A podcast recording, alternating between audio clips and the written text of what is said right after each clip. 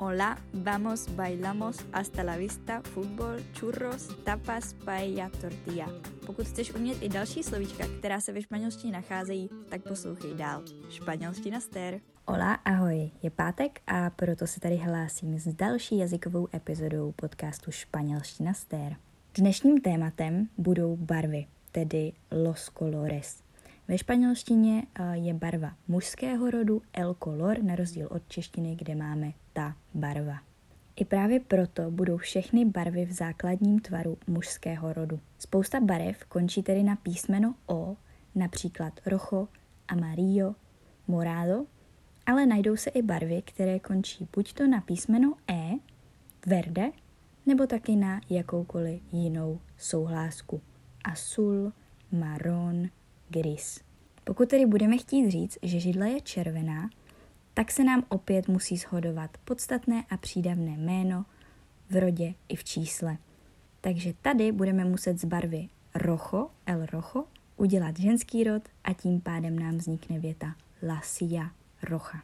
Tahle změna se ale nebude týkat barev, které končí buď to na souhlásku nebo na písmeno E, protože tyhle barvy budou vždycky ve stejném tvaru. La silla azul, el sofá azul, la planta verde, el árbol verde. Myslím si, že pravidlo, kdy koncovka E je zhodná pro oba dva rody, už známe i z podstatných men, například el, la, estudiante. Jak student, tak studentka budou končit na E. Stejně tak u národností máme například estadounidense, takže američan a zároveň to bude i američanka.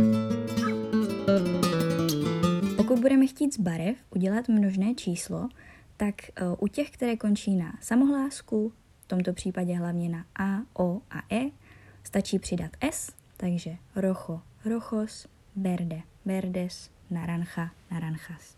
Pokud ale budeme mít barvu, která končí na souhlásku, jako je třeba azul nebo gris, tak budeme přidávat koncovku es v množném čísle. Takže azul les, grises. No a pojďme se teda už podívat na samotné barvy.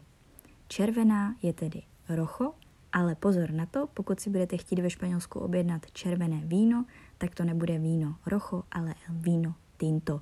Španělé mají doslova vínové víno. Žlutá bude amarillo, modrá azul, zelená verde, fialová může být morado, ale funguje také slovíčko violeta, Oranžová bude naranja a stejně jako v angličtině platí, že tohle označení je jak pro oranžovou barvu, tak také pro ovoce pomeranč. Růžová je rosa, černá negro, bílá blanco, tady už žádné truko, žádná trampa na nás nečeká a není v tom žádný háček, takže pokud budete chtít bílé víno, tak bude el víno blanco. Šedá bude gris, hnědá marron, blanketně modrá pak bude azul cielo, takže doslova od nebe, modrá nebe. Zlatá bude Dorado a možná znáte pohádku Eldorado, což je vlastně pohádka o zapomenutém městě, kde bylo strašně moc zlata a veškeré věci byly ze zlata a vlastně my ten název čteme takhle dohromady, Eldorado, ale ono je to spojení El a Dorado. Stříbrná bude Plateado a moje oblíbená tyrkysová bude Turkesa. Mojí otázkou je, jaká je tvá oblíbená barva? ¿Cuál es tu color favorito? Dej mi vědět dole v komentářích, případně v otázce na Spotify. To už bude pro dnešní epizodu vše a já se budu těšit zase v pondělí. Adios! thank you